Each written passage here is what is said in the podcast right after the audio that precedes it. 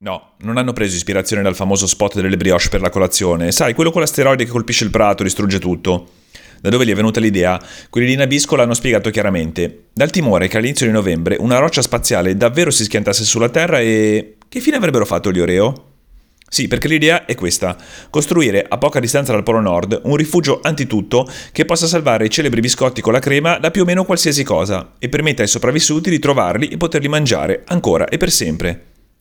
Con qualsiasi cosa, l'azienda intende una catastrofe provocata dall'uomo, un disastro naturale o appunto la caduta di un asteroide nello spazio, cosa che sarebbe in effetti potuta accadere lo scorso 2 novembre, quando secondo la NASA c'era lo 0,41% di probabilità che l'asteroide 2018 VP1 si schiantasse sul nostro pianeta.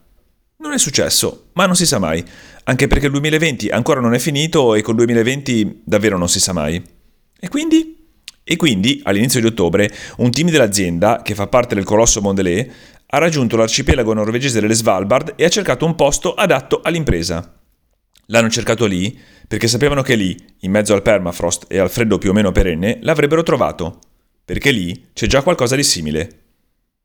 L'idea che gli Oreo avessero bisogno di protezione sarà anche venuta dall'allarme lanciato dalla NASA, dalla solita agitazione che questi argomenti suscitano sui social network, ma quella su come farlo, su dove farlo, potrebbe essere arrivata da tutt'altra parte.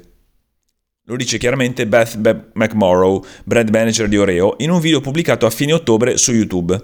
Stavamo cercando la location giusta, poi abbiamo sentito parlare del Global Seed Vault. Quello che la McMorrow non dice è dove esattamente abbiano sentito parlare del Vault anche se è piuttosto improbabile, magari l'hanno letto sul sito del Cucchiaio d'Argento, dove qualche settimana fa è stata raccontata proprio la storia di questo ipertecnologico deposito. All'interno sono conservati milioni di semi, la struttura dovrebbe durare mille anni, resistere a tutto e funzionare come una specie di banca genetica da cui fare ripartire l'agricoltura in caso di disastri. Se vuoi trovi la sua storia nella stagione 1 di questo podcast.